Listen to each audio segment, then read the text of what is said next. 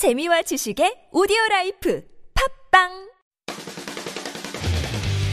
코리아 넘버원 포린 랭귀지 스테이션 TBS EFM이 평창 동계 올림픽과 함께합니다.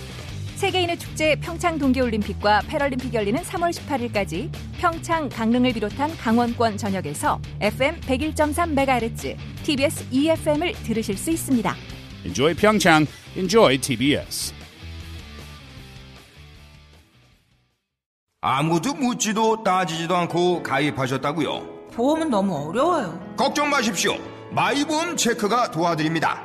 1800-7917 마이보험 체크로 지금 전화 주세요.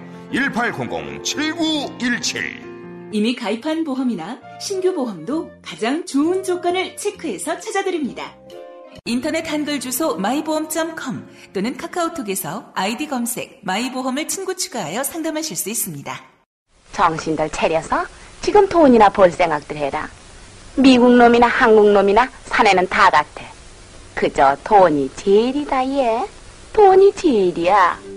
특별하지 않은 그래서 더욱 보편적인 인생들 그들을 울고 웃게 한 당대의 흥행 영화들 그 사이를 가로지르며 빚어낸 가장 한국적인 삶의 보고서 서유학자 노명우의 신작 인생 극장 사계절 출판사 다이어트를 위한 꿀팁!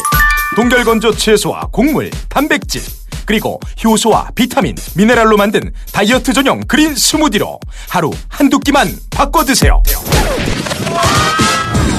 비타샵 그린 스무디 다이어트 1522-6648 1522-6648 혹은 비타샵을 검색해 주세요. 야, 이 부장! 네가 부장이면 땅이야? 뭐뭐뭐뭐 저 인간 저건 쟤 오늘도 술술 풀리고 안 먹고 회수 갔냐? 내일도 신체 상태로 출근하겠구만 아 아유 고려 생활 건강 술술 풀리고 음주전 한포가 당신을 지켜드립니다. 특허받은 천연 유래 성분 숙취 해소제 술술 풀리고를 은하계 최저가로 딴지마켓에서 만나보세요.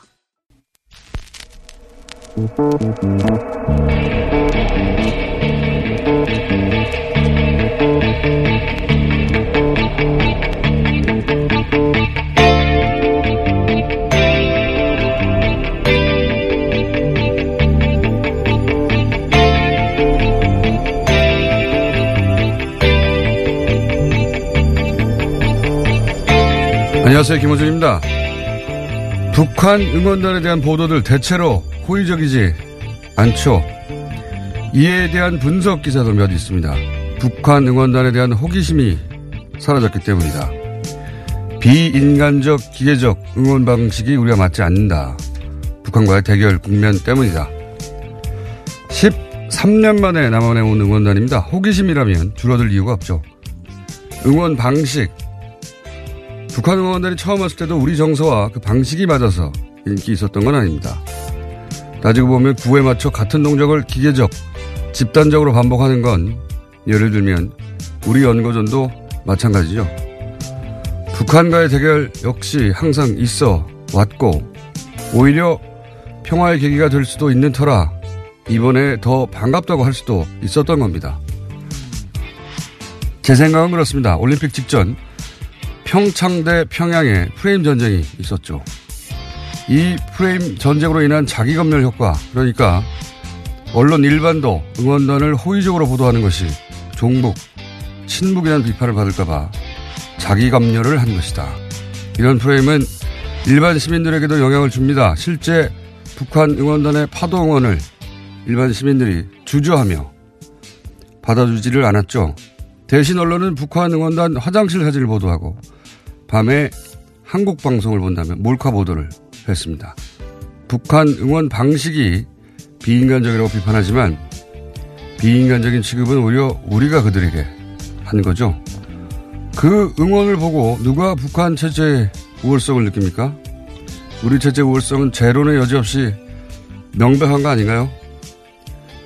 그들을 우리 잔치를 축하해줄 손님으로 맞아줄 아량도 여유도 없이 그들에게 우리가 너무 옹졸했다. 김호준 생각이었습니다.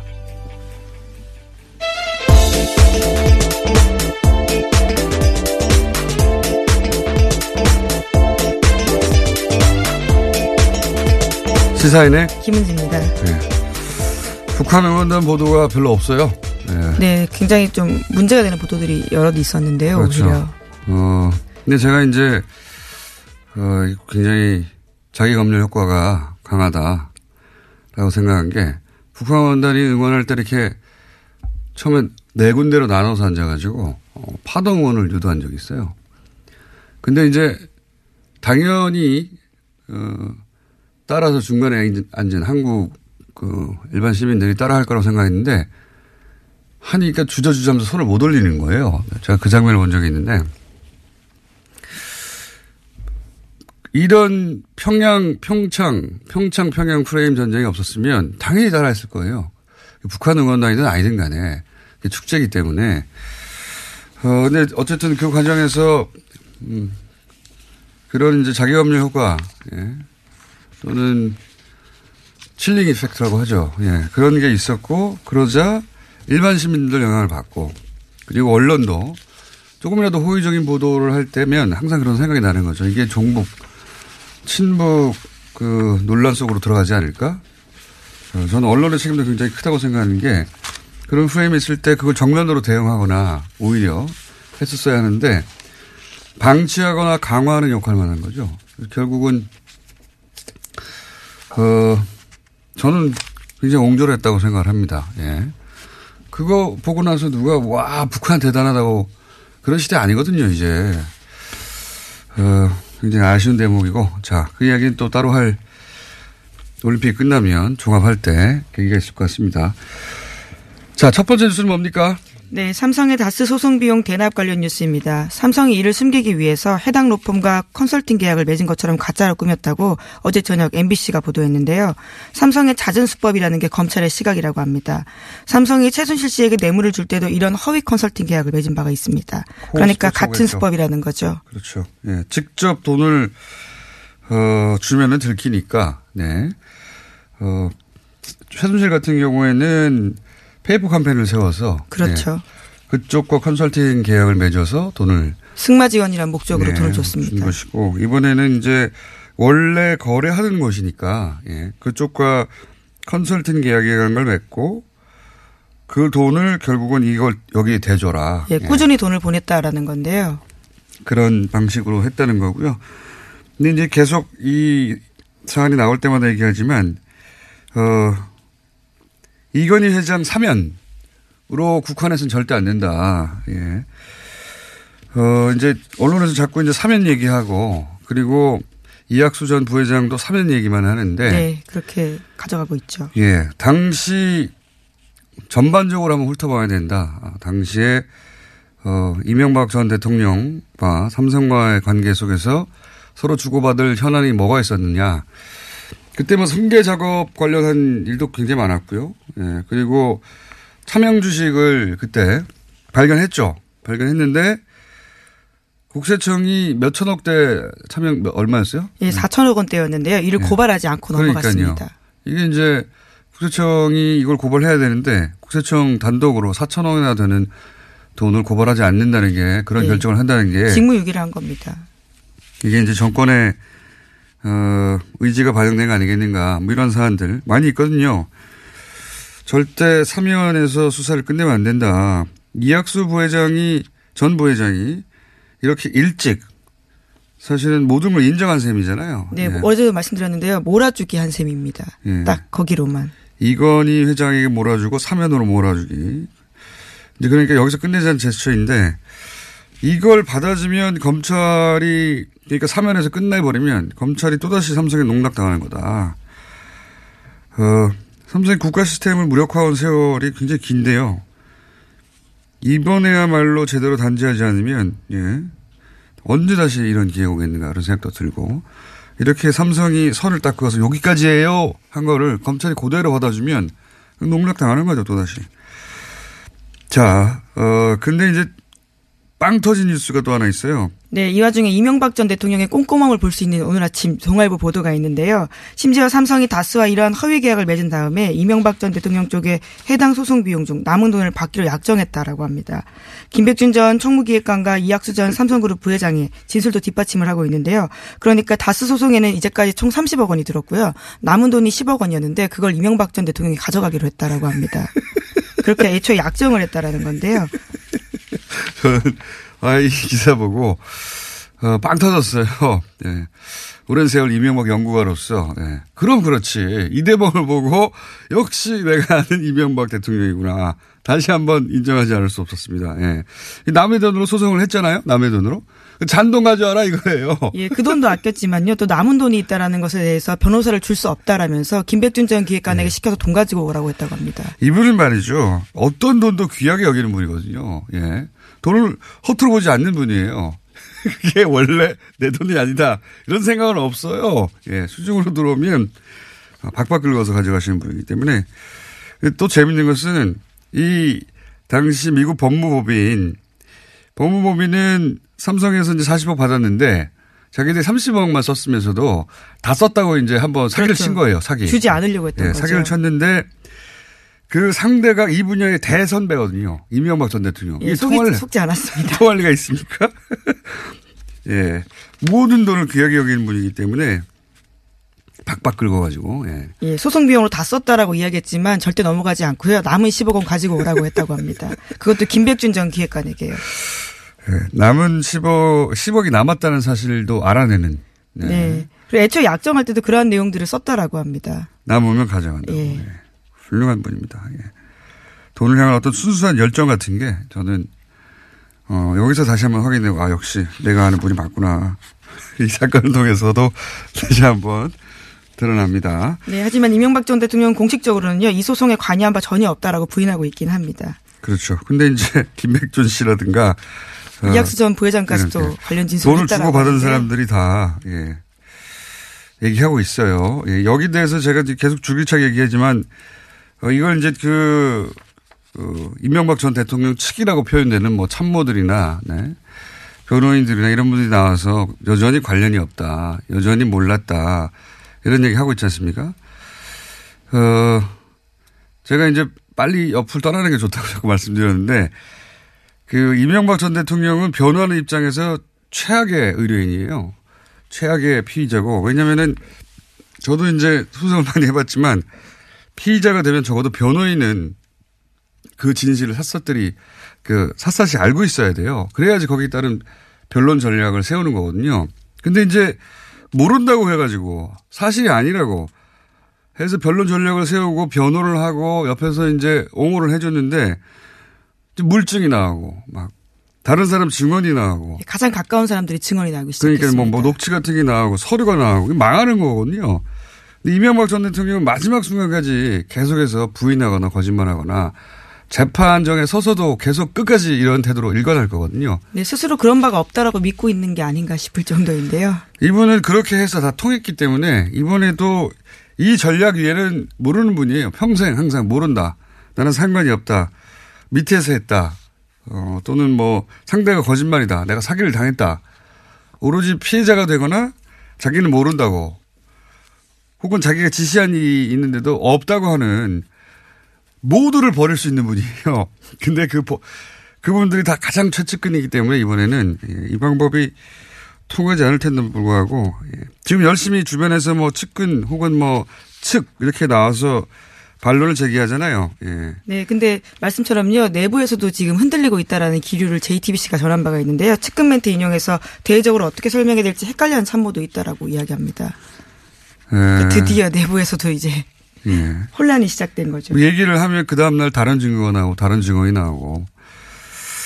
자, 야, 이 사안은 여기까지 하고요. 자, 다음 뉴스 넘어가겠습니다. 네, 다스 협력업체 금강의 이영배 대표가 오늘 새벽 구속됐습니다. 이 씨는 이명박 전 대통령의 차명 재산을 관리한다고 알려진 인물인데요.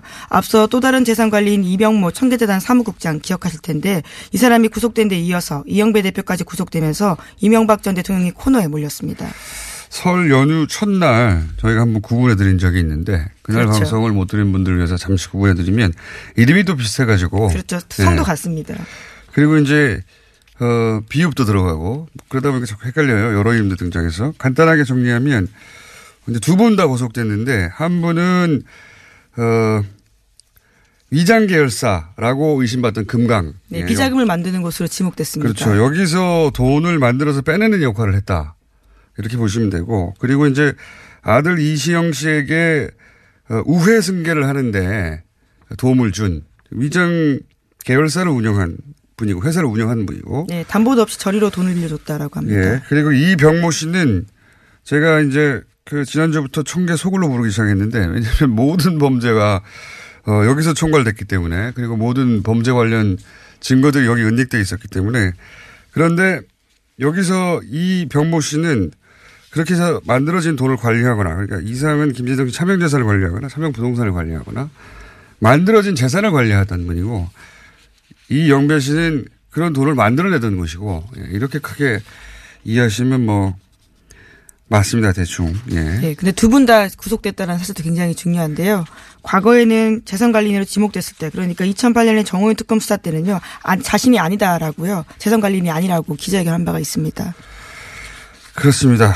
예, 두 사람 다 그때는 다 부인했는데 이번엔 다 인정하고 있죠. 네, 자신들이 네, 이병모 관리- 국장은 진술을 적극적으로 하고 있다고 합니다. 네, 자신이 관리했던 재산이 이명박 전 대통령의 것이라고.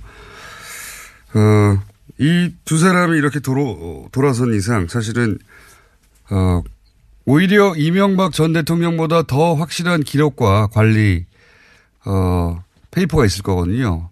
그 기록만 찾으면 사실은 끝난 거죠. 예. 네, 실제로 검찰이 이병모 국장의 자동차에서 압수한 외장하드가 있는데요. 여기에는 다스 주식은 물론이고 차명재산 관련된 세금, 입출금 내역 이런 식으로 해당 재산의 주인들이 실제로 알 수 있는 내용들이 굉장히 많다라고 합니다.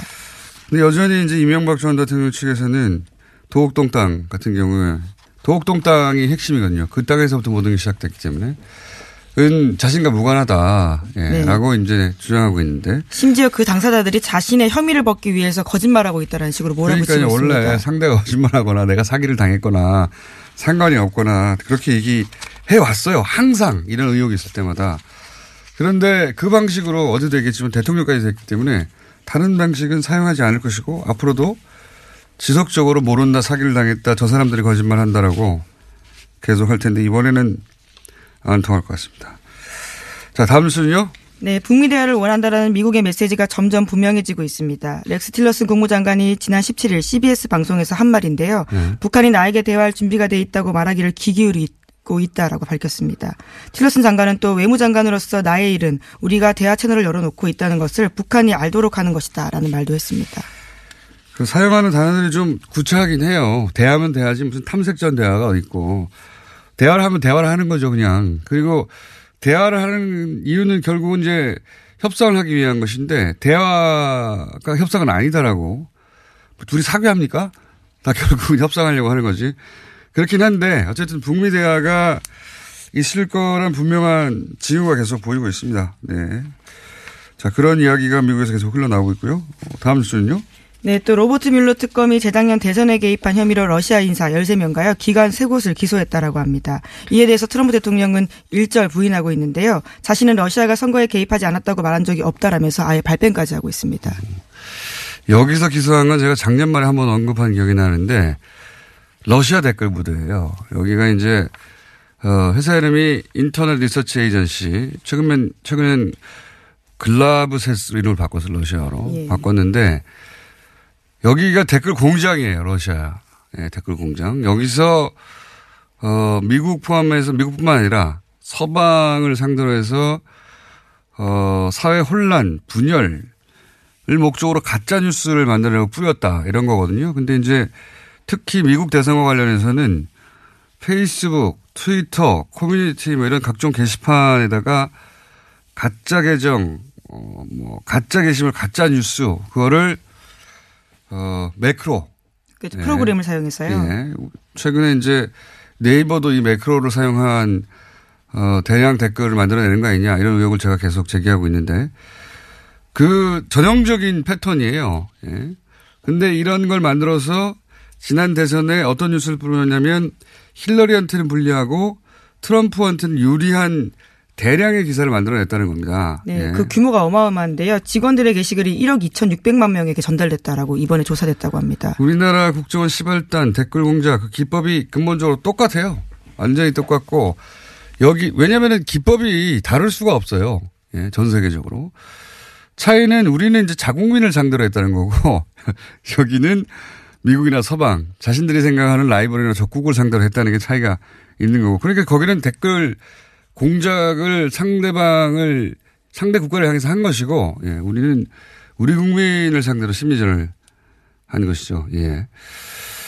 어, 요 얘기는 어, 댓글 매크로가 국내에서도 사용되고 있나 계속 추적하고 있는 바인데 제가 어, 묶어서 한번 전문가 저희가 초대해서 자세히 한번 다뤄볼 생각입니다. 근데 어쨌든 국내에서 있었던 것 같은 기법, 똑같은 기법이에요. 자세히 읽어보면 기사도 많이 나왔는데 그런 기법으로 미국에서 아, 미국의 선거를 상, 개입했다는 어, 선거에 거죠. 개입했다고 예.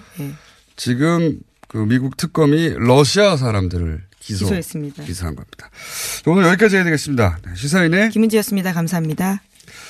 자, 어, 여기서 저희가 이제 삼성의 다스 소송비 대납 의혹을 다뤘는데, 어, 이, 이에 대해서 이명박 전 대통령 측은 미국 로펌 에이킨 건프에서 무료 변론을 미끼로 접근해서 사기를 당했다고 주장하고 있죠. 과연 이게 가능한 이야기인지 당시 소송 상대방 당사자인 옵셔널을 변호했던 미국의 메리리 변호사 전화 연결해서 어, 한번 물어보겠습니다. 안녕하세요, 변호사님. 안녕하세요, 공장장님. 네, 반갑습니다. 자, 네. 우선 그, 이 소송을 맡은 미국의 로펌, 에이킨 건프, 뭐 굉장히 유명한, 어, 큰 회사라고 하는데 이 회사가 어떤 어, 로펌인지 좀 소개를 해 주십시오. 어, 제가 알기로는 저도 그 이제 관련한 관련된 사건을 했기 때문에 예. 조사도 많이 하고 했는데 제가 알기로는 가장 이해하기 쉽게 한국의 김앤장으로 생각하시면 아, 돼요. 그렇군요. 예. 그러니까 그 네임 밸류라든지 음. 아니면 그 사람들이 갖고 있는 네트워크라든지 이런 모든 게 그 어마어마한 조직력과 그 다음에 그 로비 파워를 갖고 있는 그런 예. 엄청난 음. 법률 회사라고 생각하시면 되고 그 회사 사람들이 떴을 때는 개인의 어떤 실력이라기보다는 그 법률 회사의 이름으로 네. 판사를 움직일 수 있는 그런 파워가 있다고 아. 생각하시면 되죠. 그 정도군요. 미국에서 대단한 네임밸류를 가졌군요. 네. 그래서 이 어, 에이킨 건프가 그 이 일이 있기 이전부터 삼성 소송을 대리한 것으로 알려졌는데 삼성과는 언제부터 어 계약을 맺거나 인연을 맺은 걸로 알고 계십니까? 어, 제가 알기로는 98년 무렵부터 계속 그 삼성전자의 미국 법인의 그 고문 변호사로 어, 거의 그 대리인의 역할을 다 했던 걸로 알아요. 그 사람들이 소송 관계까지 다 한 적도 있고요. 예. 아니면 이제 그 애플과의 소송 같은 경우에는 다른 법률 회사를 재판 전문팀으로 그 고용해서 썼거든요. 아하. 그렇지만 그 뒤에서 전략을 짜거나 음. 그 어떤 결정을 하거나 이런 그 법률 대리인 역할은 계속 그 김석한 변호사와 에킨 건프가 했던 음. 걸로 알아요. 그분이 떠날 때까지. 그렇군요. 삼성에 말하자면 삼성의 법무팀이라고 생각하시면 되죠. 음. 미국 내에 있는. 그 정도군요. 네. 어, 그런데 이제 이명박 전 대통령은 이 에이킨 건프가 무료 변론을 미끼로 접근을 해서 사기를 당했다. 그리고 네. 어, 실제로 변론화, 변론에 참여한 시간은 3시간에 불과하다. 이렇게 이제 에이킨 건프가 불성실하게 했고 무료 변론을 미끼로 접근을 했다. 이런 식으로 주장하고 있는데 어, 미국 업계에 계신 분으로서 그리고 이제 이 에이킨 건프를 직접 오랫동안 상대하고 10년 가까이 이 소송을 혼자서 진행하신 분으로서 이 주장이 말이 되- 된다고 보십니까? 전혀 말이 안 되죠. 말이 전혀 안 되고 하나씩 그 짚어드리면 예.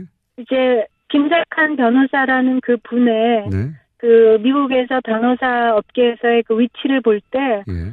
그분이 무료 변론을 미끼로 그 다스라는 회사에 접근을 해야 할 이유가 없지요. 음. 그러니까 다른 일로도 바쁘고 본인이 그 벌을 벌을 수 있는 수입료의 그 이제 숫자라는 게 상상할 수 없을 정도인데 왜 무료 변론을 미끼로 다스에 접근을 했겠어요? 만에 하나 그런 일이 있다면 네. 삼성의 대리인으로서 삼성의 어떤 목적을 위해서 접근했을 가능성은 있지만 그 부분이 빠진 채로 무료 변론을 미끼로 접근했다라는 그 말 자체는 예. 아예 말이 안 되는 거죠. 예. 그 다음에 그 3시간 변론이라는. 잠깐만요, 얘기가 변호사님. 뭐- 네. 혹시 네. 이 기사를 처음 접했을 때 어떻게. 반응하셨습니까? 아, 웃- 웃었어요. 그러니까 웃었고, 예. 그 다음에, 그러니까 그분이 그냥 말을 그렇게 아무 때나 아무렇게나 만드시는 거는 제가 너무나 잘 알고 있는데요. 이명박 전 대통령을 네, 말씀하시는 겁니까? 예. 그렇죠, 그렇죠. 전 그분이라고 얘기를 해요. 예. 그래서 그런 건 너무 잘 알지만 네. 이번에는 급해서 그러셨는지 아니면 원래 하던 버릇을 다른 분들이 안 고쳐줘서 그런 건지 모르지만 그러니까 너무나 큰 실수를 하셨다고 생각을 해요. 그 이유는 예. 그러니까 김석환 변호사에 대해서 아니면 에이킹 검프라는 그 법률 회사에 대해서 한 말도 그렇지만 예. 3시간 분량을 일했다. 예, 세 그다음에. 한 게 없다라는 이 부분에 대해서는 예. 이게 지금 주워 담을 수 없는 그 거짓말을 한 건데 아? 왜냐면 누구한테 브리핑만 잠깐 3분만 들어도 무슨 일이 했는지를 정확히 알 수가 있는 거고 예. 아니면 본인이 그 무, 무슨 일을 했는지 잠시만 조사를 문서상으로 해봐도 예. 그러니까 그렇게 말할 수 없는 사안이었는데 예. 이분이 그러니까 어떤 말을 뱉을 때 어떤 태도로 그렇게 그냥 말을 하는지가 단적으로 드러난 예라고 생각을 해요. 그 3시간만 그래서 일했다는 주장. 전혀 말이 안 되는. 네, 전혀 말이 안 돼요. 전혀 말이 안 된다. 3시간만 했다는 네. 거는 그거는 이제 그 뭐냐면은 제가 정확하게 그 법률회사가 그 140억을 회수하기 위해서 사건에 들어와서 한 일을 아주 일일이 다 검토하면서 짚었던 사람이기 때문에 아는데요. 음. 2009년 3월에 들어와서부터 2011년 4월에 그 사건을 이제 끝날 때까지 김경준 씨와의 사건을 끝낼 때까지 140억 받았을 때까지. 그분들이 그죠 네, 받고 나서 이제 조금 있다 문서상으로 기각을 시켰거든요 네. 법원에서 그게 이제 4월이었어요 그때까지 워싱턴 D.C.에 있는 어, 몇 명의 변호사들이 로스앤젤레스에 출두를 했고요 실제로 예. 그다음에 아, 한국에 와서 제가 알기로는 과거 옵셔널 직원들을 예. 이제 자체적으로 어, 자기들이 그 펼칠 그 어떤 변론을 위해서 다섯 명, 여섯 명을 오랫동안 한국에서 여러 명이 나와서 음. 정오의 증언이라고 증언 제출을 해서 기록 만들고 하는 그런 일을 많이 한 걸로 알아요. 그리고 음. 그분들이 실제로 그런 법률 일을 한거 이외에 분명히 이제 워싱턴 D.C.에 있는 미국의 연방 법무부 그게 네. 이제 그 돈을 이 이제 몰수 청구권의 돈을 처음에 동결했던 그 담당자이기 때문에 예. 법무부라든지 스위스에 있는 제네바 검찰이라든지 또 그다음에 실제로 몰수 청구 사건을 담당한 다른 법률팀이 있었거든요. 네. 이라든지 이런 데를 다 총괄하면서 하는 이제 진두지휘를 하는 그런 일을 지금 이분들이 한 걸로 지금 나와 있단 말이에요. 예. 그렇다면 그분들의 그 rate는 그, 그 전에 다스 변호사였던 림 루거의 저는 두 배 이상이라고 보거든요. 음. 그러니까 그렇군요. 그 수임료의 그, 그, 예. 그렇다면 그 2년 동안 했던 그 모든 일을 감안할 때 지금 보도에 나온 370만 불도 많은 돈은 아니라고 생각해요. 더 음. 받았을 수 있다는 그런 추측을 해요, 저는. 그렇군요. 실제 그러니까 뭐 음. 3시간 하고 한게 없다는 건 말이 안 되죠. 말도 안 되는 것이다. 예. 뭐 상대편에서 그 활동을 계속 보아하셨으니까 누구보다 잘 아시겠네요. 어, 그리고 뭐 그 370만 달러보다 더 들었을 수도 있다고 말씀하셨는데 뭐 실제 더 들어간 것을 삼성과의 관계 때문에 적게 받은지는 모르겠으나 여간 현재 그렇죠. 일단 지급된 금액이 그 정도인데 3시간밖에 일을 안 했다는 자체도 말도 안 되고 예. 보신 바 네. 아시는 바로도 뭐 여기저기 출장도 많이 갔고 어, 네. 하긴 2년간 재판을 하는데 3시간만 나왔을 리가 있나요? 예. 음, 그 자체가 말이 안 되는데 이 부분은 네. 어떻게 보십니까? 무료 소송을 전제했기 때문에 에이킹 건프와 계약서를 쓰지 않았다. 구두 계약을 했다. 이렇게 주장하거든요. 그그 말을 하는 거는 에이킨 검프가 변호사법 위반을 했다고 말하는 거랑 똑같아요. 엄청난 말씀을 하신 거예요, 모르고.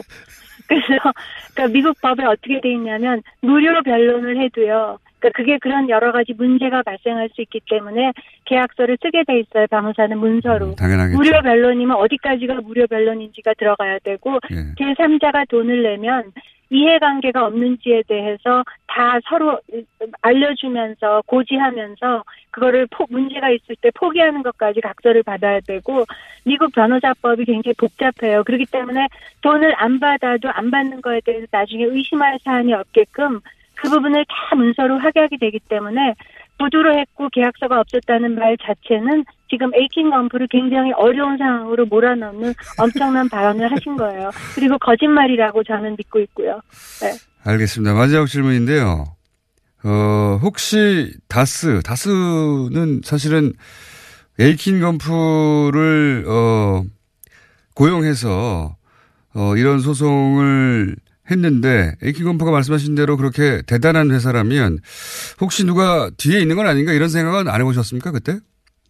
아, 저는 처음부터 했죠. 처음부터. 에이킨 검프가 예, 로스앤젤레스에도 그 에이킨 검프의 branch office가 있어요. 네. 근데 2009년에 딱 봤더니 워싱턴 DC에서 그 유명한 변호사가 하나가 떴더라고요. 그 네. 김석환 변호사는 직접 뜨지 않았어요. 음. 그런데 그 스타라고 그러니까 아주 유명한 변호사가 워싱턴 DC에서 로스앤젤레스에 이름을 받고 특별 그 출두를 한 거예요. 음. 그래서 일을 워싱턴 DC에서 하는 걸 보고 저는 그때 알았어요. 그냥 그러니까 아. 누가 돈을 대는 건지는 몰랐지만 예. 저는 항상 돈을 누군가가 대고 있고 저는 현대를 의심하고 있었죠. 현대 현대요? 아니면 기아. 왜냐하면 예. 왜 그러냐 하면 자동차 업계에서 서로 관계가 있잖아요. 그리고 그렇죠. 옛날에 거기 일했었고 음. 그리고 현대가 많은 베네핏을 대통령한테 얻고 있는 걸로 그냥 저는 추측이 됐기 때문에 음. 얼마든지 현대와는 그런 거래가 있을 수 있다. 그건 사건 하나 몰아주면서 50만 불 받을 걸 100만 불 청구를 하면 되는 거거든요. 아주 그렇죠. 간단해요. 예. 그리고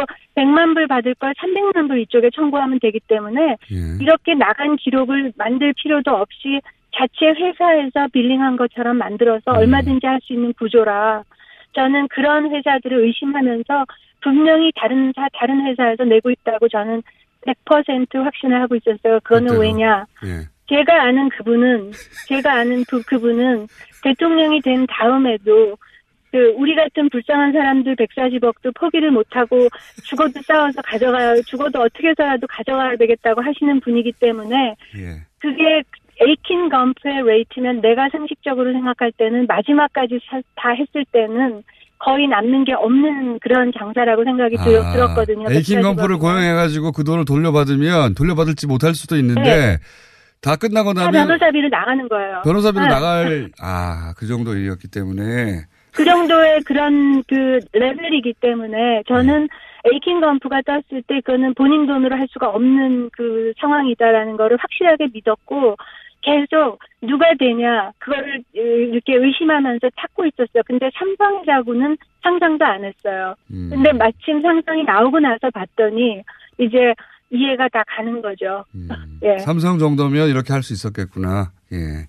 물론 뭐 그렇죠. 현대도 지금 100만 불 지원한 정황이 있다는 얘기가 있긴 있습니다만은 그때 당시로는 그때 그 아틀란타에 그 공장이 있으니까 예. 네, 알라바마예요. 알라바마 아, 그 알라바마인가요? 예. 자동차 공장들이 다 있어요. 기아랑 현대. 그 자연스럽게 그리고 현대하고 연결하셨군요. 있고요.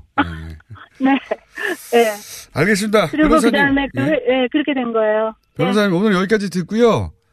어, 네. 조만간 또 연결할 일이 아마, 생- 아마 생기지 않을까 싶습니다. 오늘 말씀 감사합니다. 네, 감사합니다.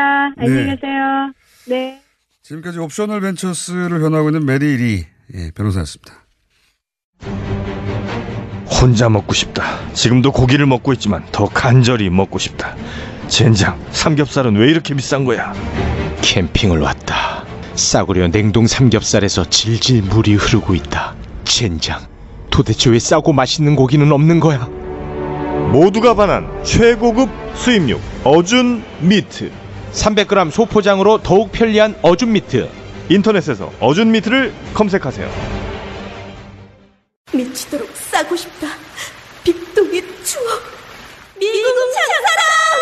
미궁 장사랑 대표이사 성석진입니다. 많은 청취자분들께서 저희 제품 구매해주시고 입소문도 내어주신 말 그대로 팟캐스트가 업어 키운 미궁 장사랑입니다. 진심으로 감사드립니다. 그 마음 잊지 않고 저와 직원분들 모두 팟캐스트가 지향하는 가치를 실천하고 좋은 제품, 착한 회사, 즐거운 일터 만들어 가겠습니다. 미궁 장사랑이었습니다. 골반 잡자 바로 잡자 바디로직. 허리 통증 바로 잡자 바디로직. 몸매 교정 바로 잡자 바디로직. 자세가 좋아지는 골반 교정 타이즈 바디로직 검색창에 골반 교정 바디로직 삐딱한 남성 골반 허리에도 역시 바디로직입니다. 바디로직의 효과를 못 느끼셨다면 100% 환불해드립니다. 자세한 환불 조건은 홈페이지를 참조하세요. 이거 차량용 핸드폰 거치대야? 응, 조인트라고 투힘에서 새로 나왔는데 얼마나 편한지 몰라. 동생은 인터넷 강의 볼 때 태블릿 거치대로 쓰고 우리 엄마는 요리할 때 레시피 보는 용도로 쓰기도 해. 조인트라고? 응, 우리 아빠는 골프 스윙 연습할 때도 셀카 거치대로 쓰시던걸? 그러면 나도 헬스 할 때 셀카 거치대로 쓸 수 있겠네. one, two, three 할 때 two, 힘 세다 할 때 힘, 투, 힘. 네이버에 투 힘을 검색해 보세요.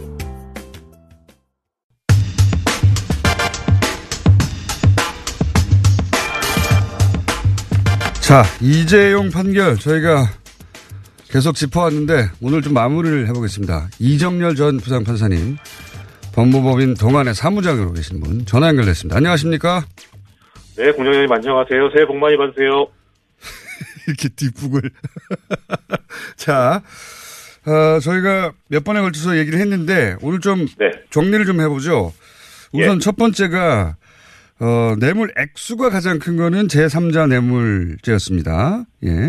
이 부분을 다 무죄로 했는데, 어, 무죄를 만든 논리가 이런 거였습니다. 제가 한번 얘기해 볼 테니까 만나봐 주십시오. 어, 제3자 뇌물죄는 이제 제3자한테 쿠션을 줘서 넘기는 거라서 이 경우는 이제 재단이 되는 거죠. 예. 그러니까 재단을 세워서 뇌물을 받았다 이런 거죠. 박근혜 전 대통령이 직접 받거나 최순실 씨가 직접 받은 게 아니라 어 그렇게 제3자를 내세워서 그쪽에 뇌물을 줬다 이건데 그러려면은 부정한 청탁이 있어야 된다. 그리고 부정 부정한 청탁이 있으려면 청탁을 할 내용에 해당되는 현안이 있어야 한다.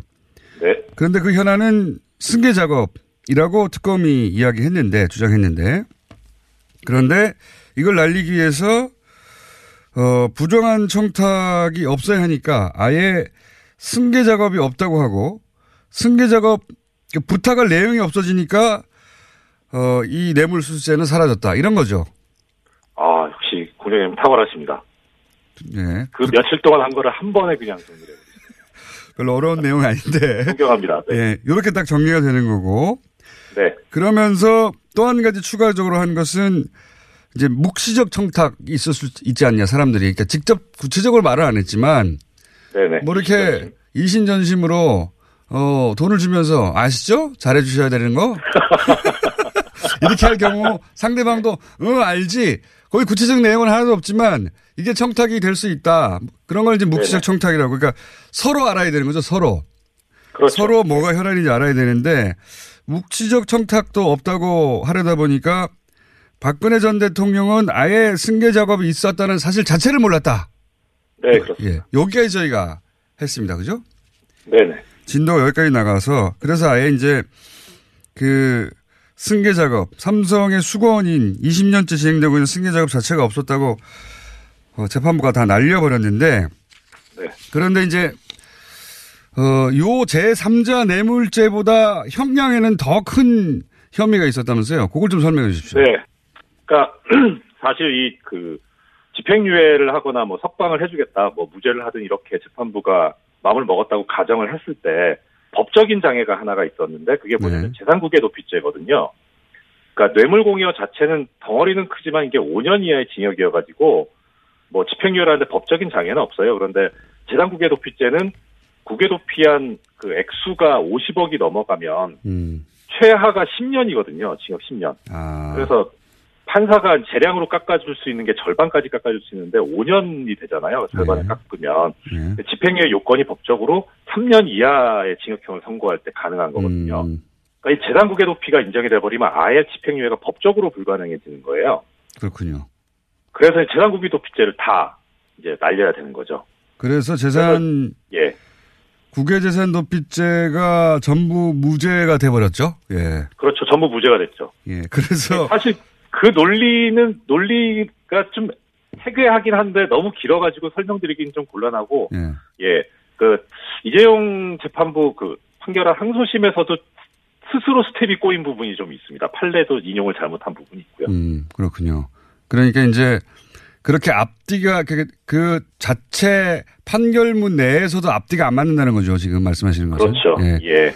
그렇습니다. 그러니까 이게 무죄를 억지로 만들어내는 거 아니겠는가 이렇게 생각할 수밖에 없다는 예. 거죠. 예. 사실 그게 알려지지는 않았는데 법률가 입장에서 보면 아 이게 없어져야만 집행유예가 되겠구나라고 법률가들은 아는 법정형 자체가 높아버렸기 때문에요. 제3자 뇌물죄에 이제 다들 이제 포커스를 맞춰서 설명해 갖고 저희도 그랬는데 그런데 숨어 있는 네. 원 포인트가 국외재산 도피 이게 50억이 넘으면 최소가 10년이기 때문에 이걸 인정하면은 도저히 집행유예가 안 돼서 이 국외재산 도피죄는 전부 다 털어줬다는 의구심을 가질 수 있는 것이 형량도 그렇지만 판결문을 보면 내부적으로 서로 충돌하는 모순되는 논리가 동원됐다. 예, 그렇습니다. 예. 그러니까 자- 간단하게만 말씀드리면 예, 간단하게 말씀하셔야 돼요.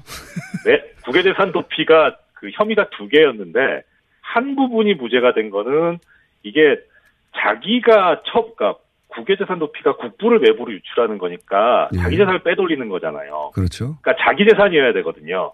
근데 무- 음. 하나, 하나는 무죄로 한 논리가 뭐냐면 이게 자기 재산이 아니고 뇌물 주려고 한 거다. 그러니까, 그러니까 자기 재산이 아니다. 아니고- 그렇죠. 예, 그거였거든요. 근데 네.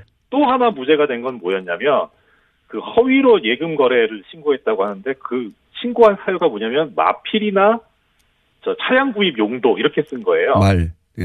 예, 말 구입하겠다. 예. 근데 이 재판부 놀, 그 판결에서는 말 소유권이 삼성에 있었다고 그랬잖아요. 예. 최순실한테 있는 게 아니고. 그러니까 자기 재산이잖아요.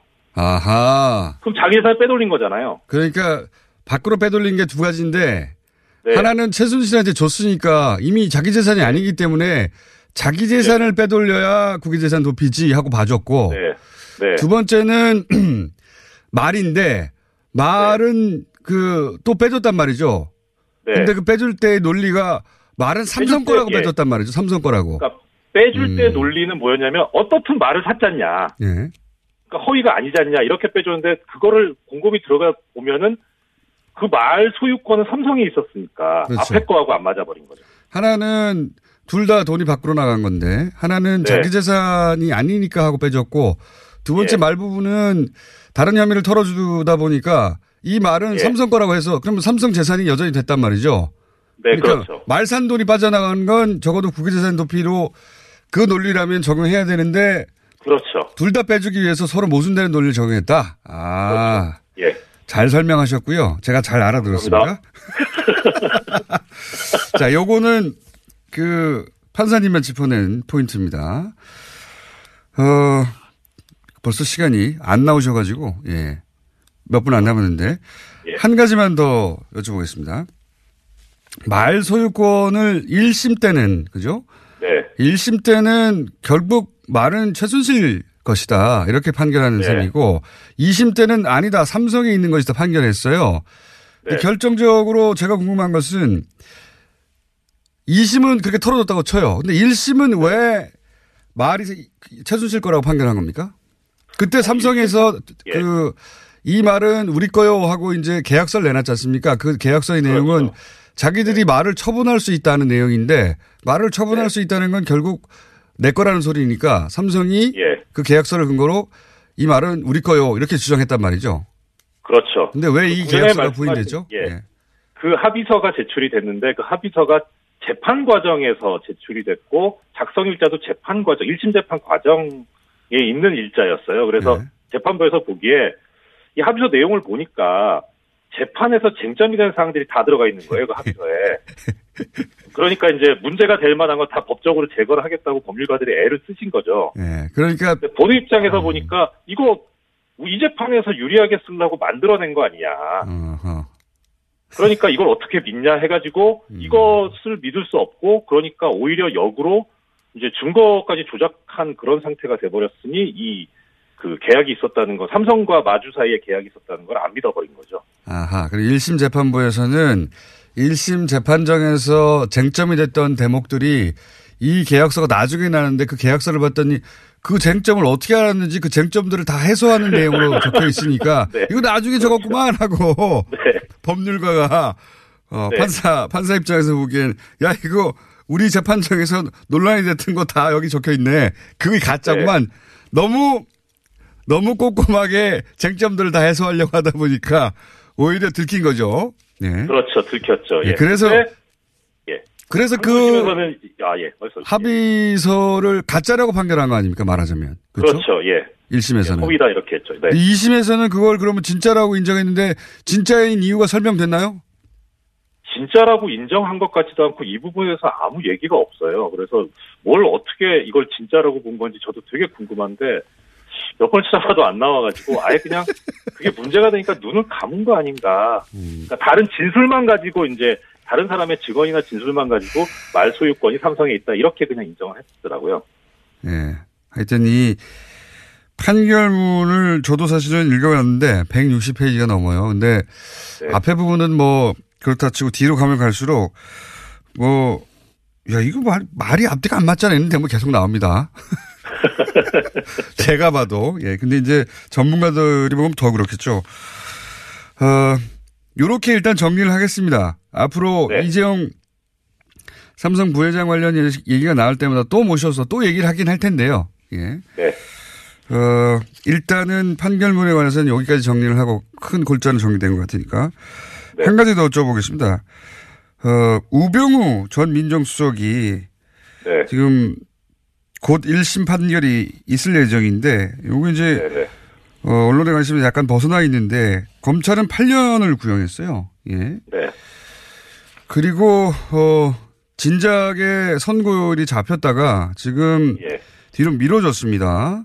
예. 미뤄졌는데 1심 판결은 어떻게 예상하십니까?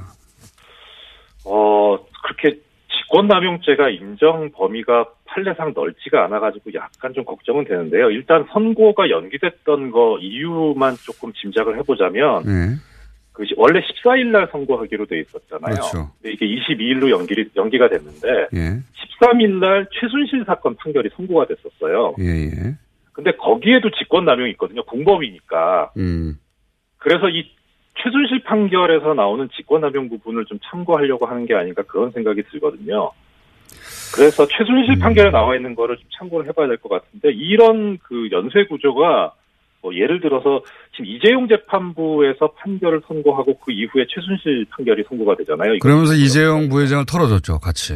예, 그렇죠. 예. 근데 그 판결문을 이렇게 보니까 최순실 판결문에 보면 470페이지부터 471페이지까지 여기 승계 작업이 있었느냐 없었느냐를 써놨는데 이게 문장이 이재용 판결의 41페이지부터 43페이지 그걸 거의 베꼈어요. 음, 그러니까 이재용 2심을 최순실 1심이 그대로 베꼈었다는 거죠, 논리를. 예, 그대로 베꼈어요. 뭐 네. 조사하고 부사 정도 조금 바꿨고 거의 똑같거든요. 그래서 예. 아마 최순실 판결문을 이 지금 우병우 재판에서 쓰려고 하는 게 아닌가 하는 그런 그렇게 적용한다면 어떻게 됩니까? 시간 20초밖에 안 남았는데.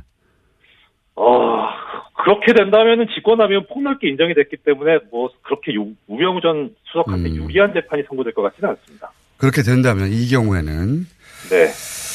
알겠습니다. 자, 오늘 여기까지 하고요. 어, 정호영 특검 얘기도 해야 되는데 오늘 여기까지만 해야 될 것 같습니다. 그 이야기는 다음에 하는 네. 것으로. 오늘 말씀 감사합니다. 예, 감사합니다. 이정열 전 부장 판사였습니다.